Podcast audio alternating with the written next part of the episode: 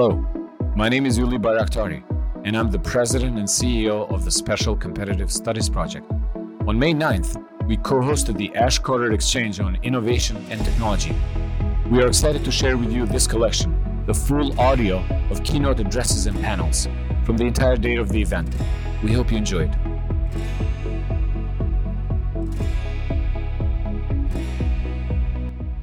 Hello, everyone. My name is Megan Waff. I am from the Special Competitive Studies Project. For our next panel on the future of defense innovation, I am honored to welcome to the stage General C.Q. Brown Jr., the United States Air Force Chief of Staff and one of our nation's most accomplished military leaders, the Honorable Michele Flournoy, the co-founder of WestExec Advisors former United States Undersecretary of Defense for Policy and a member of the SCSP Board of Advisors. Dr. Eric Schmidt, Chair of the Special Competitive Studies Project and former CEO of Google and Alphabet, and H.R. McMaster, the 25th National Security Advisor to the President of the United States and retired United States Army Lieutenant General who will be joining us virtually. They will be joined for a conversation by Ylli Bajraktari, CEO of the Special Competitive Studies Project. Over to you, Ylli. Thank you, Megan. Uh, good morning, everybody. Uh, General McMaster, good to see you online. So good to have you. Uh, it's a pleasure to welcome all of you on our second panel, The Future of Defense Innovation. And I cannot think of uh, four uh, leaders uh, that inspire and motivate all of us. And they come from private sector, uh, civilian leaders and military leaders.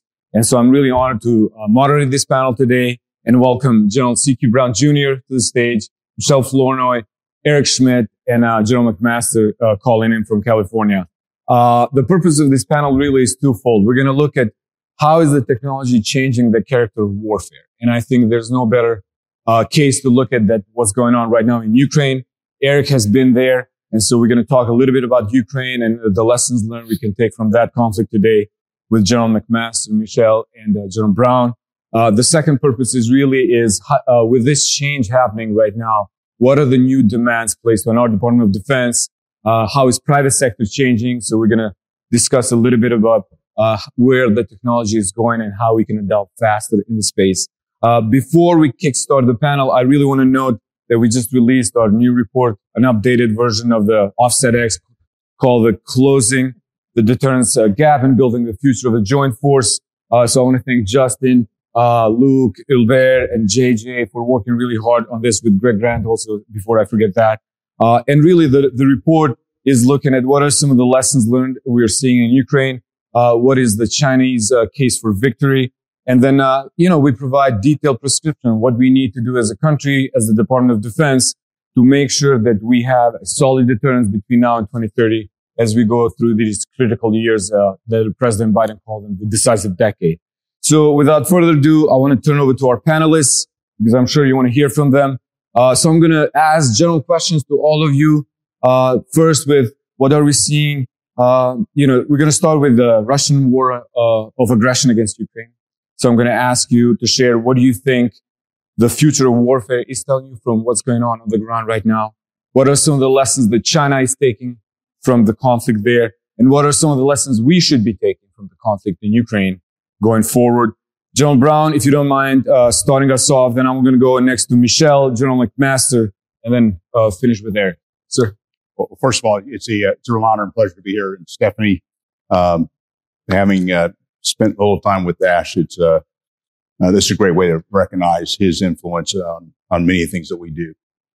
I, I think there's a few things that I've taken away uh, based on this current conflict. Is that first of all, the uh, most conflicts are not short, and you can very quickly underestimate how long it's going to take to achieve your objectives.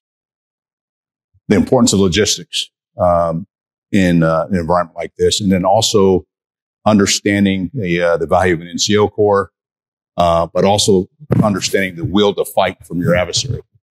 Um, and I think uh, in some cases that may, well, for Mr. Putin, definitely underestimated. Maybe we may have underestimated some of that aspect as well. Uh, as an airman, uh, I also think about air superiority. And you got to think about air superiority in a different way. Neither side really has it. Um, a traditional Air Force, but uh, as I've talked to Eric a number of times, just the drone activity that's ongoing, that's another dynamic of air superiority that you have to think about based on on uh, you know how capability, uh, military capability may uh, may be delivered. Um, I think our adversary, you know, our pacing challenge at PRC is learning uh, that as well. And ideally, that's the lesson you want to take away. Any conflict that you might start is not going to finish uh, in, a, in a very rapid manner. It can get very complicated very soon. Uh, I think the other aspect that they have learned is the uh, strength of uh, partnerships and alliances. And we've been able to see that, uh, how NATO has, you know, grown by one country, hopefully soon to be another. Um, but just what we're being able to do with our international partners, not just within NATO, but in my engagement with my counterparts from all around the world, um, the, the value of those alliances and partnerships and how together you can move forward, not just from a military standpoint, but from other uh, instruments of power within the government. Thanks. Um, well, first of all, I just want to add my words of thanks to SP and also to Stephanie Carter here. And, you know, it's such a honor to be at an event like this honoring Ash's contributions. We really would not be having this conversation um, were it not for him. So um, I'm very pleased to be here. Um, you know, when I think I, think about what lessons China should be learning and what we should be learning, I, I hope that President Xi looks at this and says, thinks, you know, maybe I should be a little careful about what I wish for here. Um, you know, the assumption that you can rapidly uh, and fundamentally uh, change the status quo and create a new reality, change a regime, take over a country quickly and painlessly. I think it's uh, pretty clear that that's uh, it's a lot more complicated than you might think. Um, second thing, I'd be worried about are my mili- in an autocratic system, an authoritarian system, are my can I trust what my leaders, what my my subordinates are actually telling me? It's not exactly a leadership climate where it's it's a it's a it's a, uh, where you take risk to speak truth to power. So the plans that are presented to you may not actually survive contact with reality. I would be very worried about the international response, how the, the West has come together, U.S. and allies, to actually support um, Ukraine. Um, and you, I think we could expect um, a, a, different constellation of partners, but uh, a very strong international response if there was unprovoked aggression against Taiwan. Um, the challenges associated with logistics, combined arms operation, if it's as difficult as it's been for Russia across a fairly limited land border, think about how hard it's going to be to do that across um, uh, 200 kilometers of, of, water and ocean. Um, I'd be worried about the fact that what if the Taiwanese people resist? They're going to be fighting for their homeland. They're going to be fighting for their way of life, their democracy. I don't think the PLA has thought a lot about facing an insurgency or strong resistance in Taiwan. So I'm hoping that that Ukraine Ukraine should be a cautionary tale uh, for President Xi. But for us, in terms of what we learn, I think the primary lesson is we have got to focus on both strengthening deterrence. We have to make sure that Xi lacks confidence in his ability to achieve his goals quickly and with ease. Um, we have to be able to deny that ability. Um, we have to convince him and show him that the costs would be very detrimental and not worth the use of force to solve the Taiwan problem. Um, I think so. I think the next five years are critical in really strengthening deterrence, um, and and and that's uh, where we should be focusing uh, a good good portion of our attention. Thank you, General McMaster. Hey, hey thank, thanks to you as SSP for the great work you're doing and the opportunity on this panel with four people I admire in honor someone I know we all admire tremendously. You know, I would just say that there are some continuities seeing in this war as well. So I think whereas we focus oftentimes on changes you know, that we're seeing, I think keep an eye on the on the on the continuities. What we're seeing in Ukraine is a, is, a, is an example of old and new being combined. And what is old and what are the continuities? I think includes that the consolidation of military gains to get to a political outcome, that's always been and will remain essential uh, to, to winning, achieving a favorable outcome in war. I think after the frustration of the wars in Iraq and Afghanistan, we just thought, hey, we're just not going to do that anymore. And I think we just want to make more like a big targeting exercise. Well, I, I think we're seeing it in Ukraine a corrective to that kind of thinking. Also, to Michele's point, you know, to, to actually deter, you have to be able to, to demonstrate your ability to fight and win, to deny a potential enemy uh, their objectives, and they have to know it. And I, I, think we have to recognize that hey, deterrence isn't foolproof.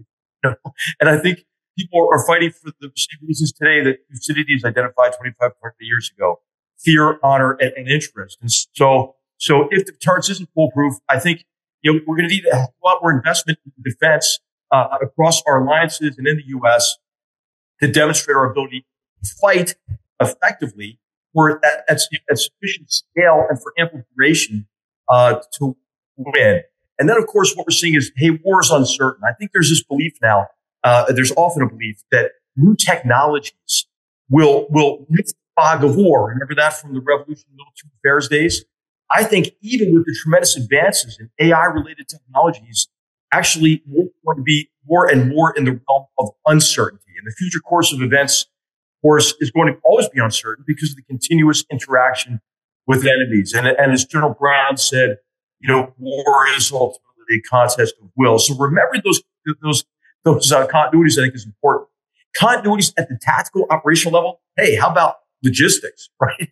You know, and, and, uh, and I think the Russians learned that uh, the hard way. So as we innovate, we need to innovate in, and really with an emphasis on demand reduction, new means of, of resupplying uh, organizations and sustaining freedom of movement and action at the end of extended and contested lines of communication uh, in often austere environments.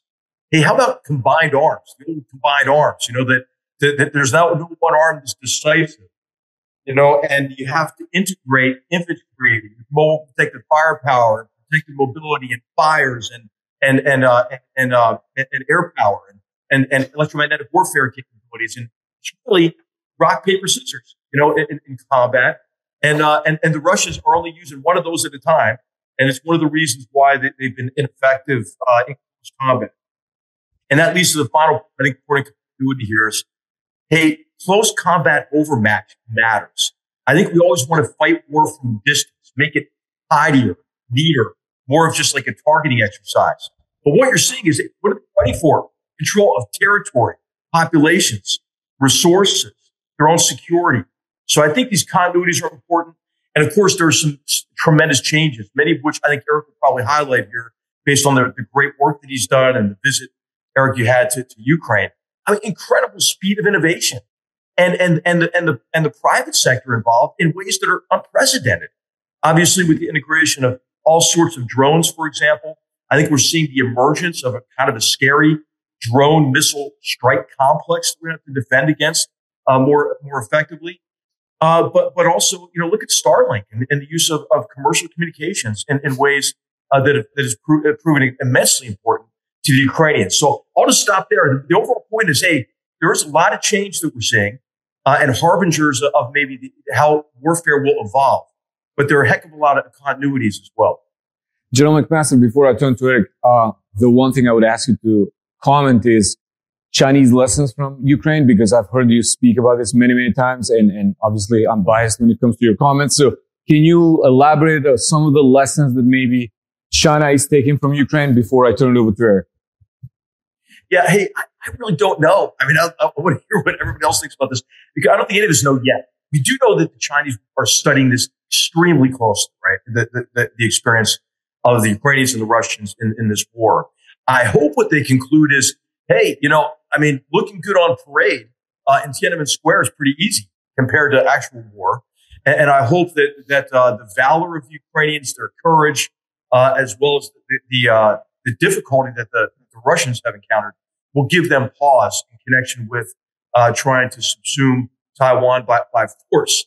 Uh, but they also might conclude that they've got a fleeting window of opportunity to do so as they see the United States uh, and, and our allies and partners uh, waking up to this. You know, Japan doubling its defense budget, Taiwan integrating hopefully soon the $19 billion of backlogged uh, uh, military capabilities that have been purchased and are on the way to Taiwan.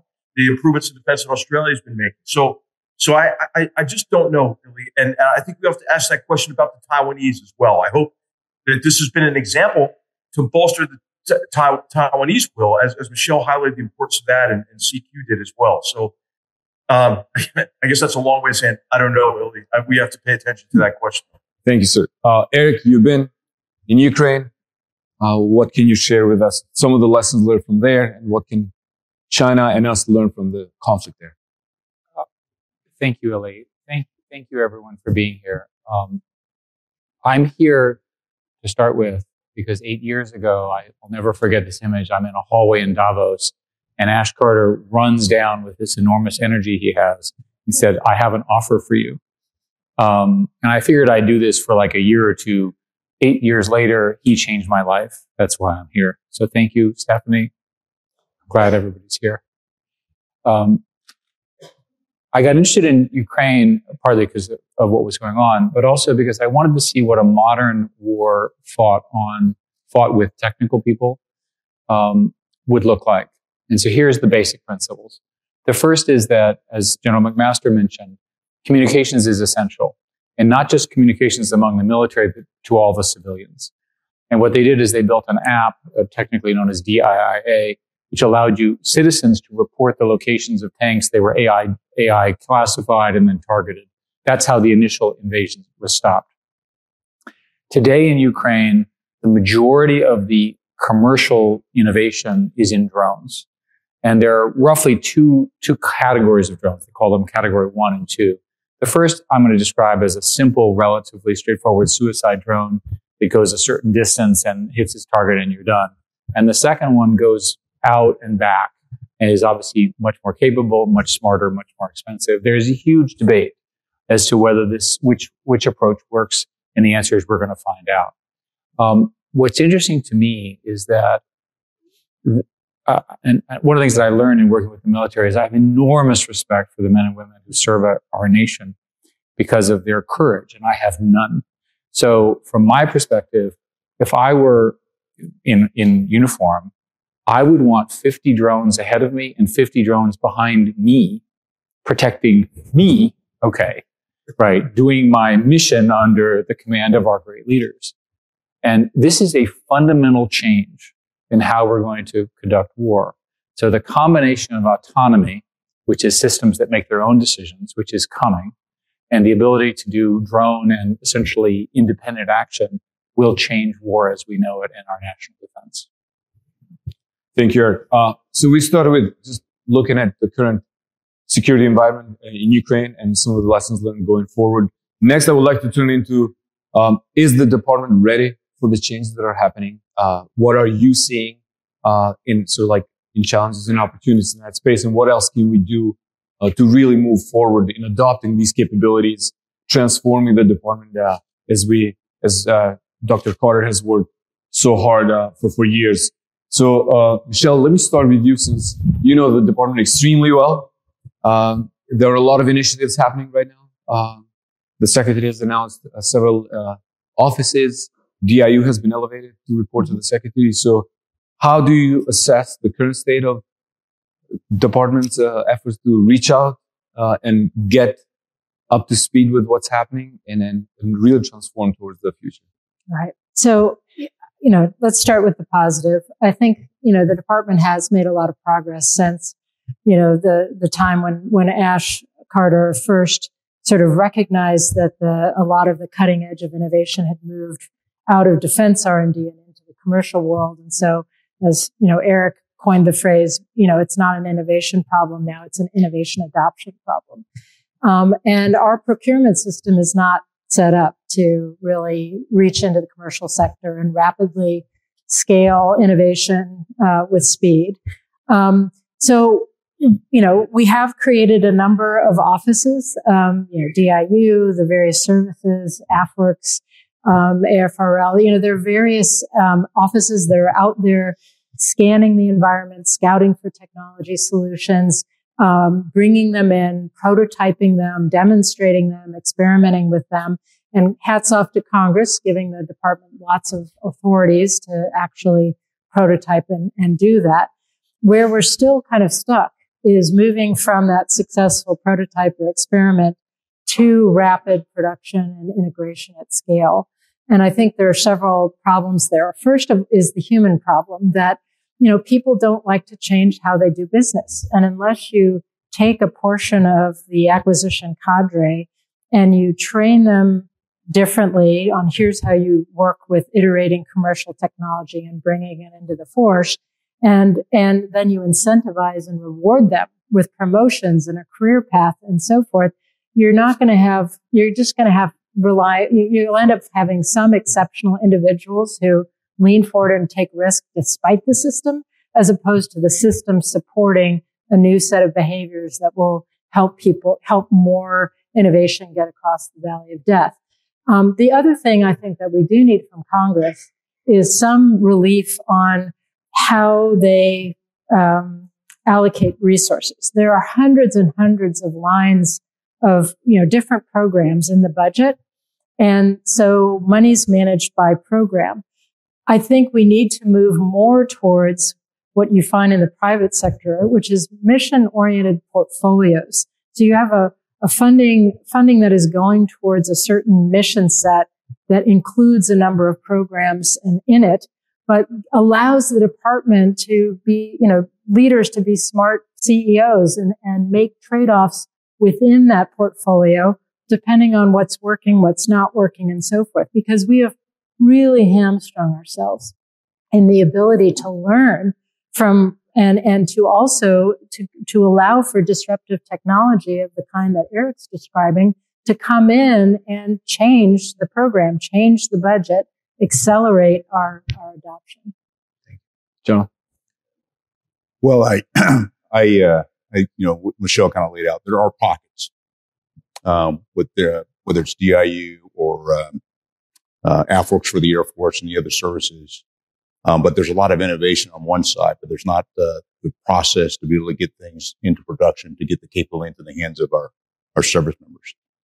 You know, I was in a meeting here recently uh, with uh, one of our offices in the Pentagon, and it said uh, we probably don't need to spend as much time in the innovation side because there's a lot of good innovations going on. We just need to provide them the operational problem we're trying to solve. We need to build more infrastructure on the other side of the valley, and it's almost like Field of Dreams: build it and they will come.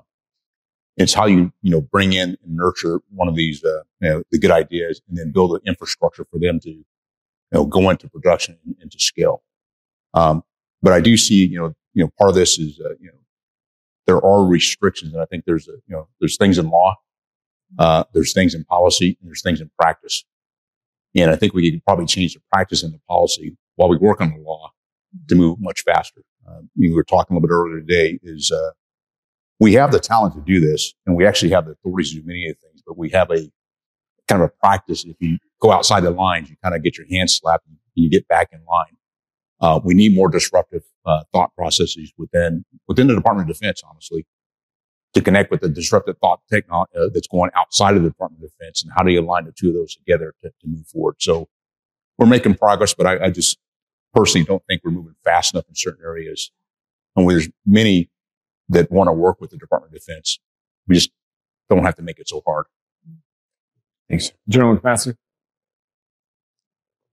Hey, well, I, I, Joe Brown, I, I apologize for what we said before. I think one of the things we, uh, we need to do is even elevate our perspective a little bit and, and just think about really the four key tasks that we need to, to perform uh, for us to be able to innovate and stay ahead and make sure that our, our joint force has the competitive advantages we want it to have. And that's to think, to learn, to analyze and implement.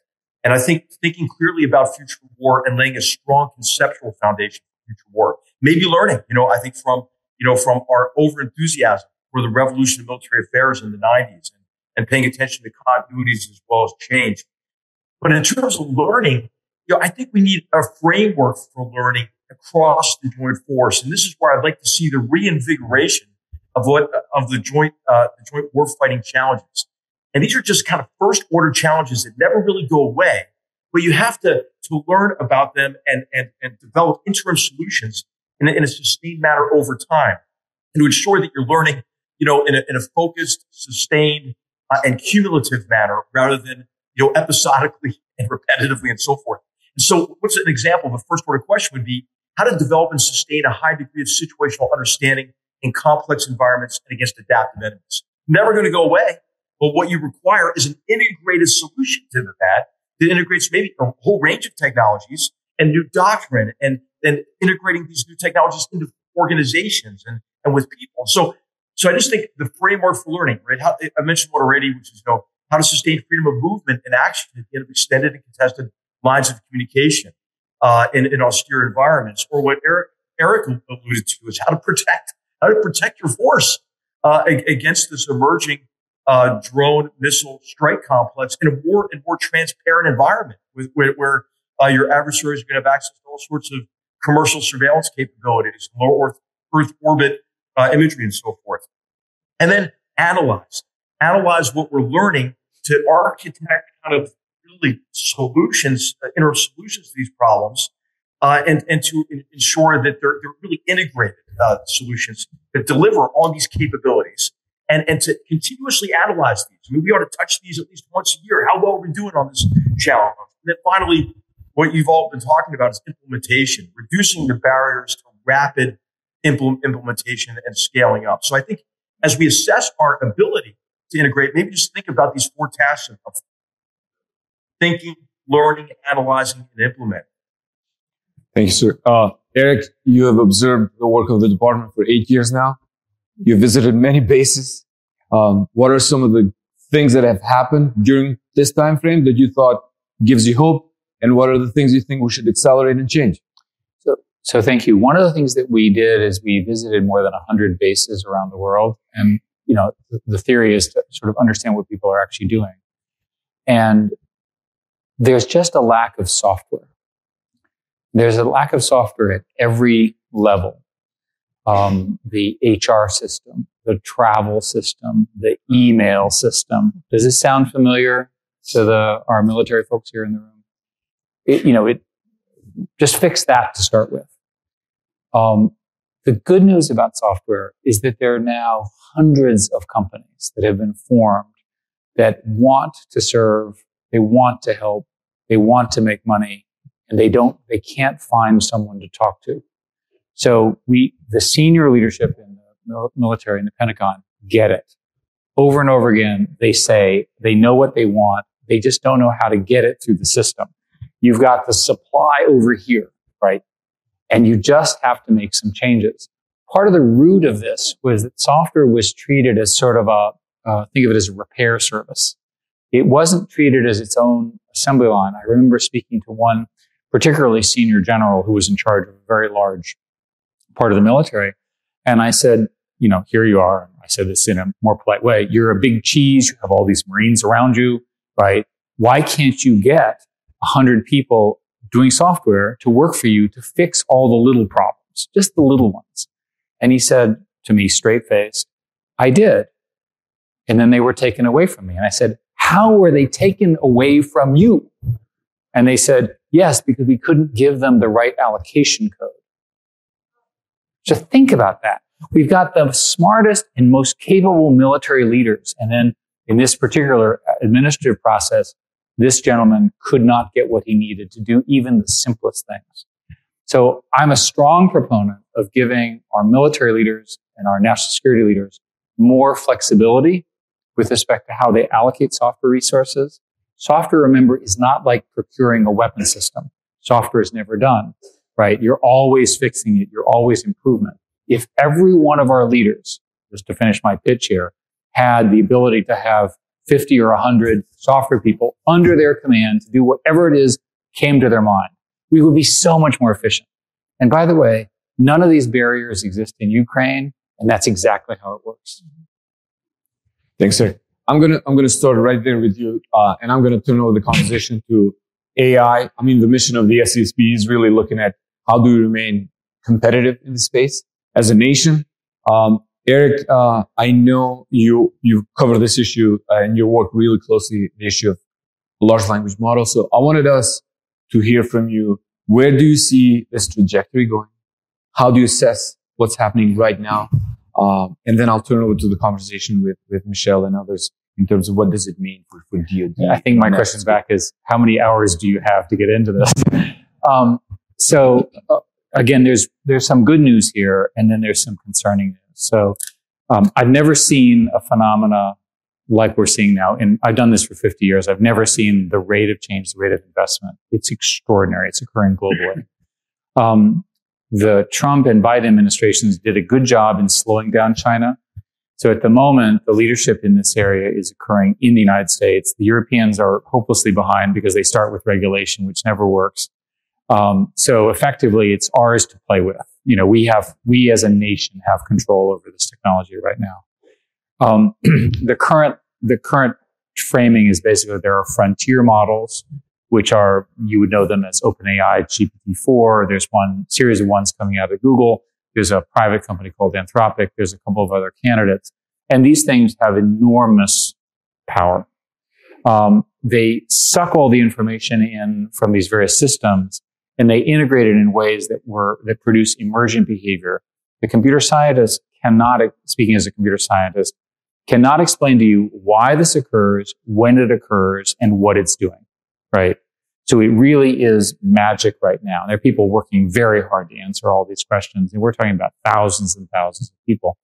But this is an American leadership opportunity, and the, the benefits are enormous. Imagine an AI tutor, imagine an AI doctor. These are helping teachers, helping doctors do better jobs. I can go on and on. Uh, people are using these techniques in chemistry and biology and science uh, to discover new things. Um, the technology that was invented predicts the next word, sentence, and paragraph. This was invented at Google in 2017 called the transformers. This technology, the, the layer of individual, middle, and high also applies to many other aspects in biology and science and so forth. It's all now being applied. You're going to see an acceleration of drug discovery. We're going to address climate change and so forth. The negatives are also very significant. Uh, a lot has been discussed about biological threats. Uh, the military has a whole project on this. Uh, I'm part of a congressional task force working on this. Um, there's all sorts of issues around cyber cyber attacks. Imagine I say to, as an evil person to the system, attack a country and tell me how you break in. Right? You can imagine those kinds of scenarios. And then there's the all the issues around uh, loss of faith in democracy because of social media. Um, I'm actually more worried about something which nobody is talking about, um, which I've expressed to these folks privately, which is that the diffusion of this knowledge from these very expensive and specialized models to open source is occurring much quicker than I thought. And open source has the property that it moves us along very quickly, but it gives all of our advantages away to our competitors. Why in the world would you invent something this powerful and then choose to leak it to the Chinese? Right? Not even I am that stupid.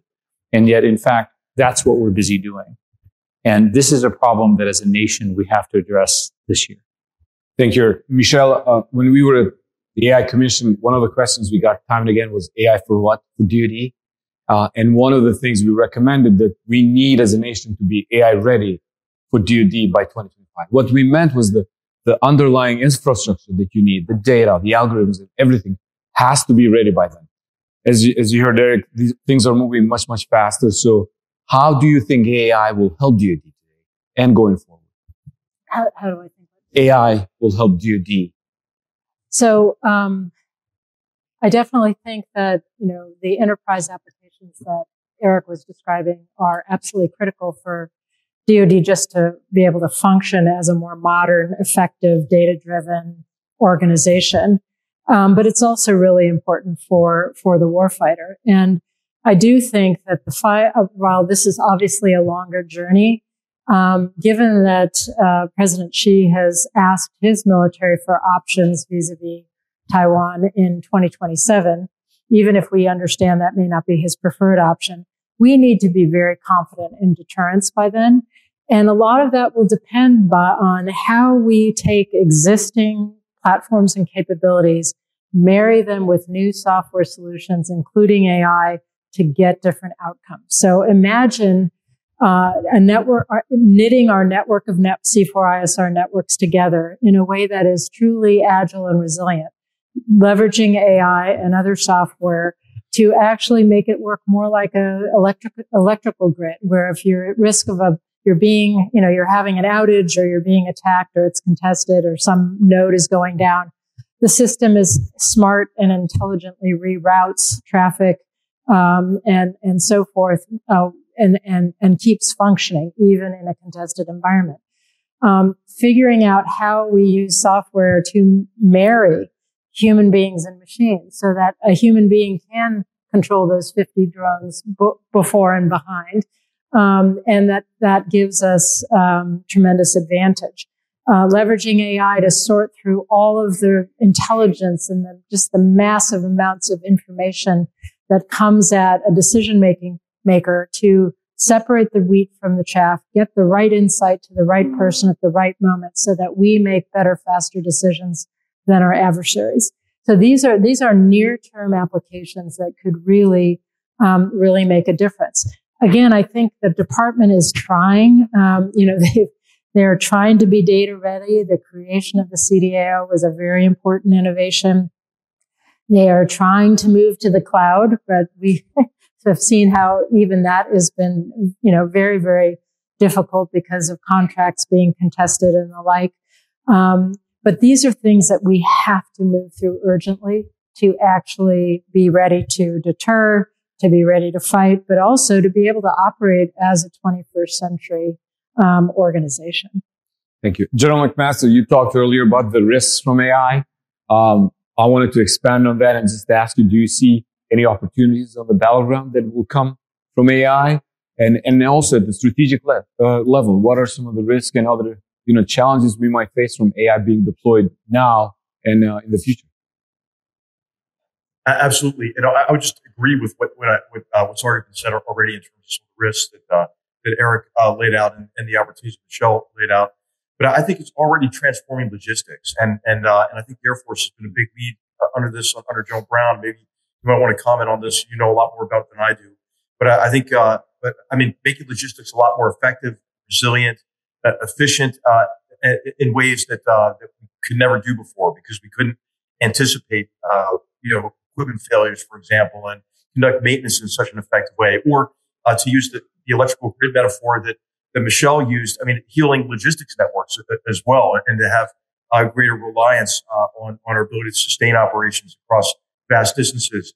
Of course, we've all talked about artificial intelligence technologies' impact on on intelligence and and I think what's really important is the ability for to, for uh, artificial intelligence to help us understand better what patterns of behavior are, but also to anticipate pattern breaks. And when you combine um, the, the, range of technology, including uh, large language models, just being able to access so much data and integrate, for example, you know, imagery and signal intelligence and interrogation reports, and and then to be able to display nodes and networks and see flows through enemy networks of people, money, weapons, uh, and so forth. I mean, can, can, I think help you conduct operations in a, in a much more uh, effective way.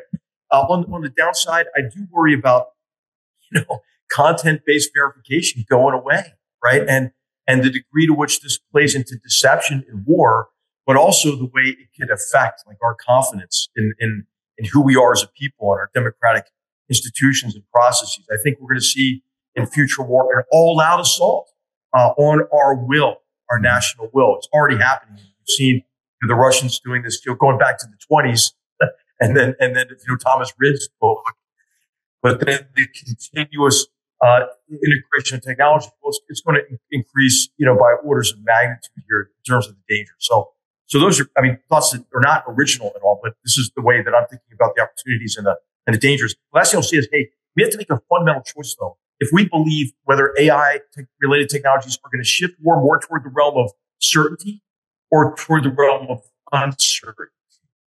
And because I think there are a series of other assumptions that flow from that fundamental assumption. And if we pick the wrong one, I'm on the uncertainty side. if you pick the certainty side, you know, what you begin to stress is centralization over decentralization, uh, planning for, uh, over execution, or synchronization over initiative. So I think the force we design ought to be a force that takes advantage of AI related technologies, but recognizes that warfare will remain in the realm of uncertainty. John Brown, uh, you have moved the Air Force towards adoption of these critical technologies. What are some of the lessons you have seen from, you know, adopting AI uh, that other services might uh, learn from the Air Force? Uh, I also know that you care about the talent a lot and recruiting talented individuals that come with tech background. So I know this is a two part questions, but uh, given I think your passion for bringing the best and the brightest to help the Air Force with this task, I think uh, I wanted to ask you that question as well. Well, I appreciate the compliment that we're moving uh, ahead of the other services, but uh, I'm not so sure. Um, and the reason I say that is um, I don't know that we fully understand AI and machine learning. Uh, I think we've made some progress in certain areas uh, as an Air Force, just based on the, you know uh, being a more, in some cases, a more technological service than others. And I'd also say, you know, our relationship with the Space Force as well. Um, but I think too often, and for those of us that work in the Pentagon, you'll, you'll see AI and ML on a bunch of PowerPoint slides. it's true. As if it's the panacea that's going to solve all our problems. And uh, we don't fully understand it.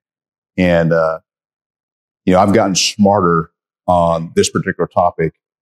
And there's a lot of things, you know, the more I learn, the more I figure out I do not know uh, uh about how AI and ML can help us do things. I actually was, as I was listening to the other uh, panelists, I had a thought experiment. If we were to ask these same questions to AI model, how would they respond? but the key part here is that we've got to continue to learn uh, where the opportunities might lie. Well, one of my concerns is, uh, as it was uh, highlighted uh, previously, is how it may be used by our adversaries in ways that we may not appreciate uh, as we move forward.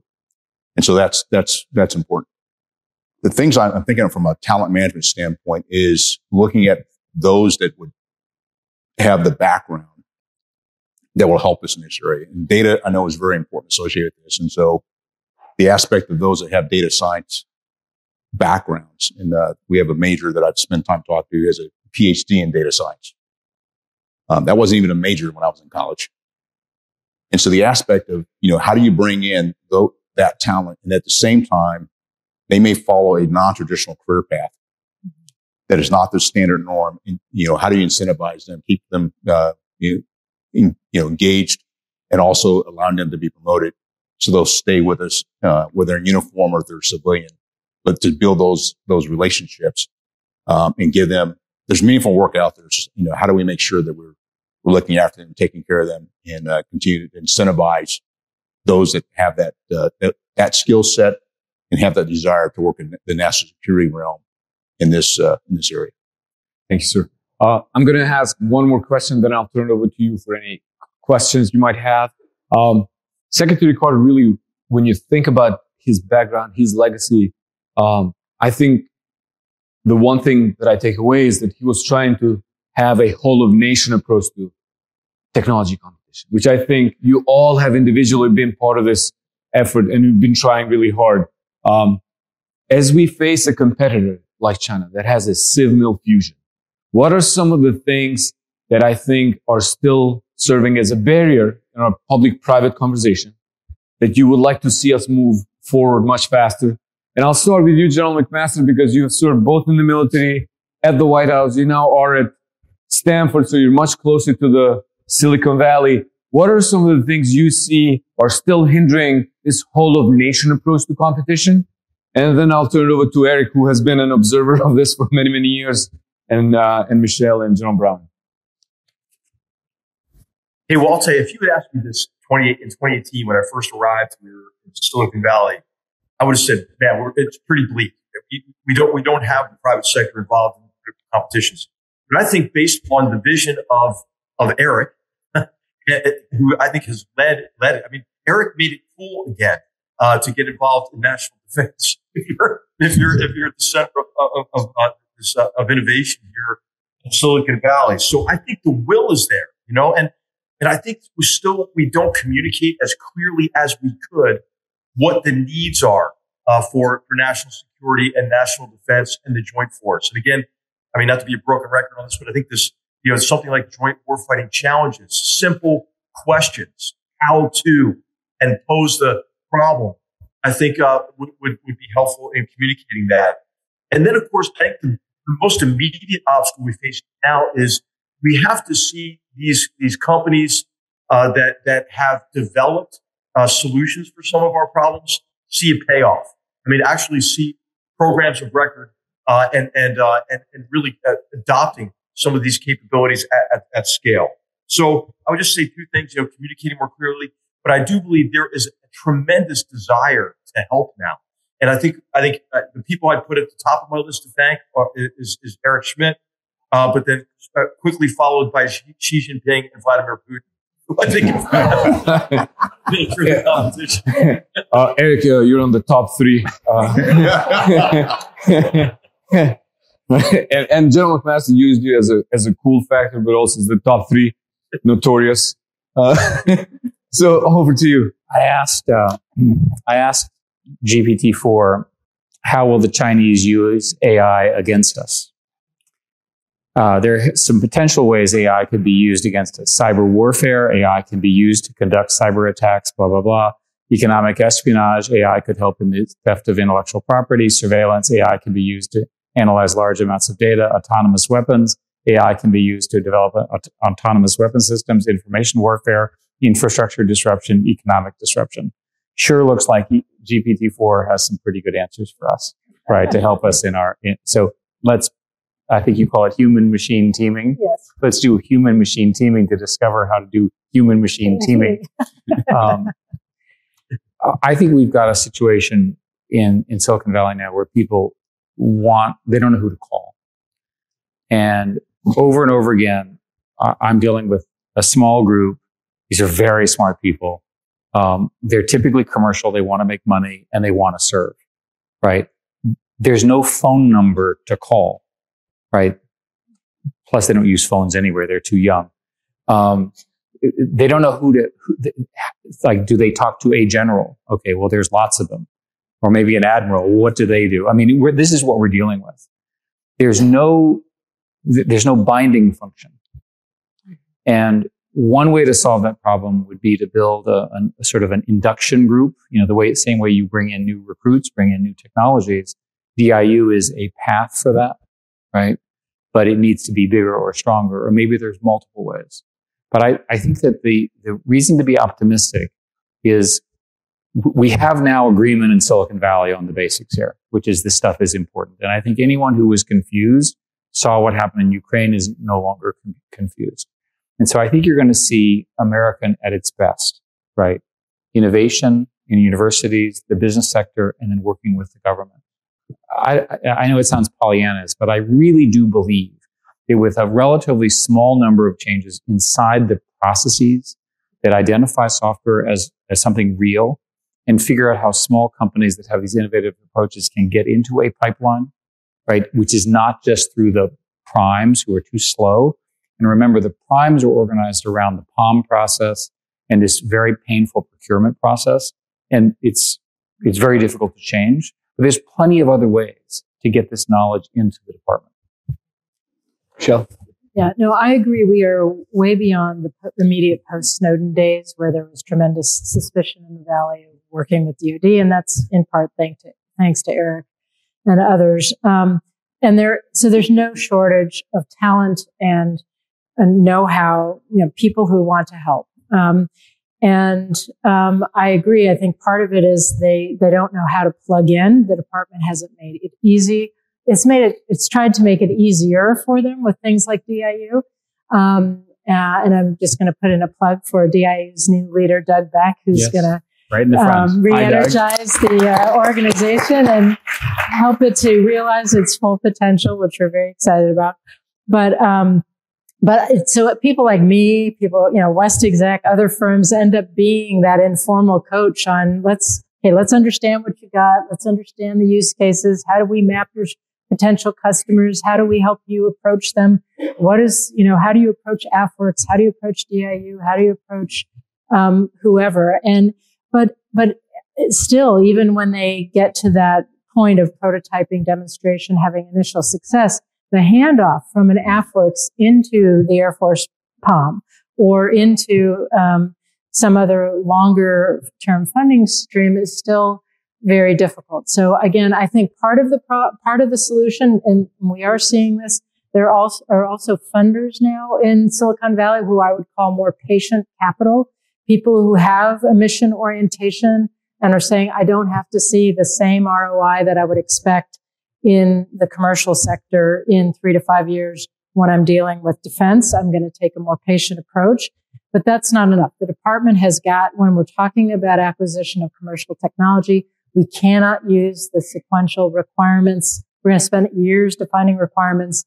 Then we're going to go through all these sequential acquisition milestones. We have to have a different approach to commercial acquisition and integration.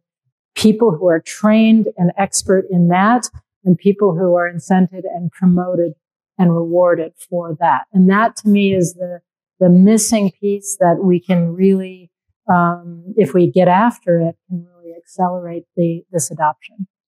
Joe? Yeah, I think there's there's two key factors I think about. It's uh, leadership and personal relationships. Uh, on the leadership side, I was told when I came in this job, uh, whatever I'm interested in, people are going to be fascinated by. Meaning that if I start to, to, look at things, then you will have you know parts of the staff will then start to figure out how to uh, move that forward. And so it, it does require my personal engagement to make sure the momentum continues. Because I can say things and then hoping it's going to work and then figure out later that we're not moving forward.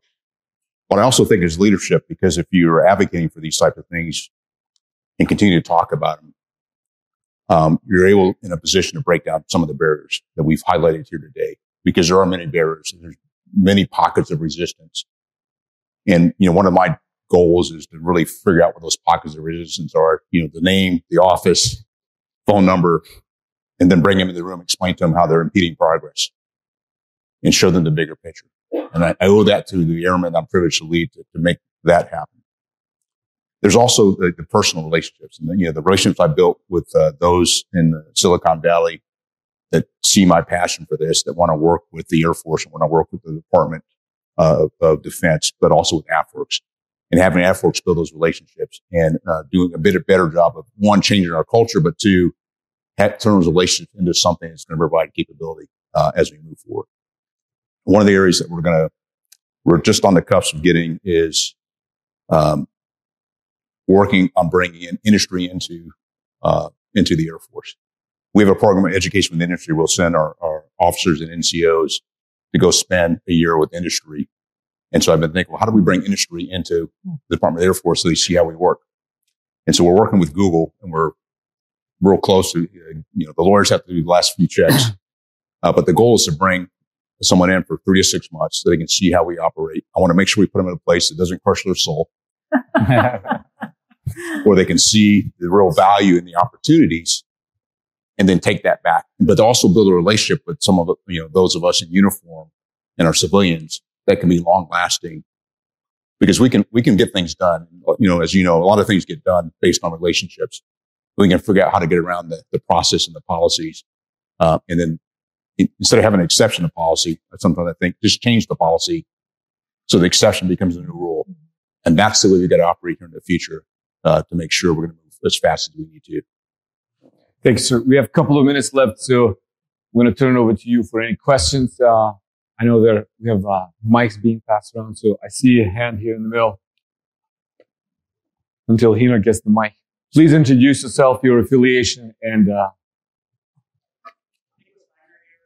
IDA. I have a question. I guess it's primarily aimed at Aaron. You're talking about the dangers of open source LLMs. I mean, we've seen from the leaked Google memo that a lot of people believe, and I certainly believe that a lot of good work has been done in open source, so either through quantization to more consumer grade hardware, um, through better ability to fine tune on, say, like DoD specific data sets, through tools like LangChain, which let us integrate with others, with databases and other tools. A lot of development is coming out of open source. Is there a way that we can concretely use open source, get the benefits of open source, but keep those models, the capabilities with responsible people doing responsible things and keep them away from irresponsible people doing the opposite? This is an incredibly astute question to which I don't know the answer. Mm-hmm. And I'm really struggling with it. So the context of, of this excellent question is that there was a leaked memo out of Google which talked about moats and, and so forth. But it was really a discussion of the rapidity of technology uh, diffusion. And what is happening is that the frontier models are very, very quickly being engineered into smaller, more capable, quicker solutions very fast, faster than anything I've ever seen. And if those models are open source, then the regulatory structure that we put on the top models doesn't necessarily travel with it. there are many ideas on how to solve this problem. What I consider to be an excellent idea is that you build the constitution into the model when you make it, but there's evidence that that can be stripped out. So again, we don't really know. Um, I think the industry is going to propose roughly the following rule. If you're doing something of this nature, you have to, if you're doing something which involves either recursive self-improvement, which is obviously dangerous, or some kind of fine tuning in these particular areas, you have to notify the government. There's a number of regulatory examples in other industries that may approach that. But at this point, I'm speculating. This has happened so fast. It's happened in the last month. People haven't figured it out yet. Thank you. Uh, next question. There's a hand way back. Hina in the back. Right.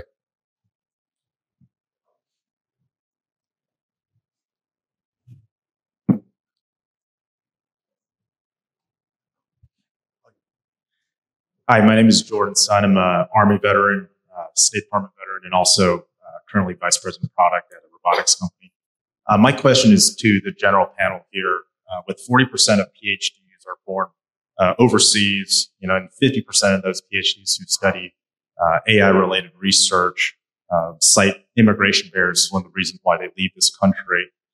You know, and given the ongoing military recruiting shortage, you know, how might the military play a role in retaining this talent in the U.S.? Would it be possible to bring talent initiatives like the MAVNI programs back so that we can retain this technology talent here? General. Can I, can I give a one word answer to that? Yes, sir. How about just amen? Amen.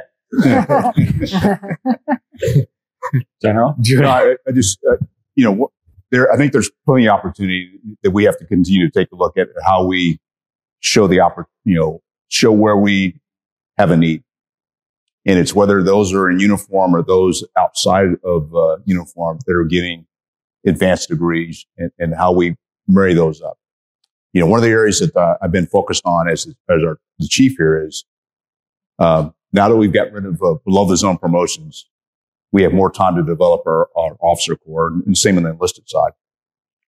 And because of that, we have more opportunities for our uh, officers and NCOs who get uh, advanced degrees and particularly PhDs for the officers. The key point now is how do we make sure we're tracking that talent and putting them in the right place so they stay with us and, and continue to contribute. Um, and the thing I'm also focused on is what type of PhDs are they getting, not just whatever they want to get, what's going to value not only them in their personal development, but also what's going to help uh, the United States Air Force. So uh, there's a bit of balance there, and then really how we tap into academia at large uh, to to be collaborative in our approaches. Uh, I think is also important. Can I just yes, jump in on the yeah. larger? I mean, if you're taking more of a whole of nation perspective on this, I mean, if, if what we, the first thing we have to do is invest in the drivers of our own competitiveness one of the things that is got to be on the table is rethinking our immigration policy. And I know people I'll get a big eye roll like, oh, go dream about that. I mean, how is that going to work in our polarized society? But I do think they're one of the few areas of consensus in the, today's Congress um, across the parties is the challenge posed by China. And I think if we think through what kind of immigration policy do we need, what changes do we need to attract the best and brightest from around the world, as we have done in the past, and get them to build their lives here, their businesses here, bring their talents here and stay. I think that's, that's a very important part of the discussion. And if, and again, if you look at the founders in so a place like Silicon Valley, you know, half of them are either immigrants or first generation Americans. So we have to think about the whole of nation approach to how do we bring that human capital here? And then we have to think about the additional step of how do we bring it into the military and into tours of government service, which again is something that Eric's done a lot of thinking about as well. The, um, we face a significant competition issue in quantum with China. Um, the head of their quantum program was educated in America we did not give the gentleman a visa. He went back to China and now he is a competitive threat. This is the stupidest thing I have ever heard. I'm sorry to be blunt. Um, there is a mechanism around national security visas it should be established that people of the specialized skills that the generals need should get those visas. How much clearer can I be? Right? We're now facing in a decade, store now, decrypt later. All of our secrets will be known by the Chinese because of this person. I mean, it's crazy. Um, I want to end the the panel really uh, on something. Uh, Yeah, I just want to add another example Yes, of immigration here. How about, how about the Bajraktari brothers? How about those guys? As a good example immigrant. Thanks you. No, but I, I also wanted to end it on that note. There's no country in the world in which a person like me or Bear, or I think we have so many people on our team that are foreign born, get to work with Miss Flournoy in DoD, get to work for General McMaster at the White House, and then work with Eric at the AI Commission, and now with SSB. So, I mean, uh, I think. You are the American dream. yeah, yeah, thank you. Uh, but really, I mean, uh, we have to fix the immigration problem. I think because we have recruiting issues, which I think we have to address, and I think immigration could be part of that solution. But also, as, as you mentioned, Michele, some of our top leaders in the tech companies are foreign born. So fixing this issue should be, I think, a broader part of the policy conversation we need to have. Why don't we just take all the really smart people out of China and move them to the US and put them in charge of fighting China? I mean, come on. It's just not that difficult. I think you just made news, Eric, so we'll leave it there. Uh, uh, and thank you all. You guys are tremendous leaders. Uh, General Brown, thank you so much for your time. Michele, as always, it's always good to see you. Eric, it's always a pleasure. General McMaster, thank you so much for doing this remotely, and I look forward to seeing you soon in person. Let's uh, have a round of applause for all of you. Thank you.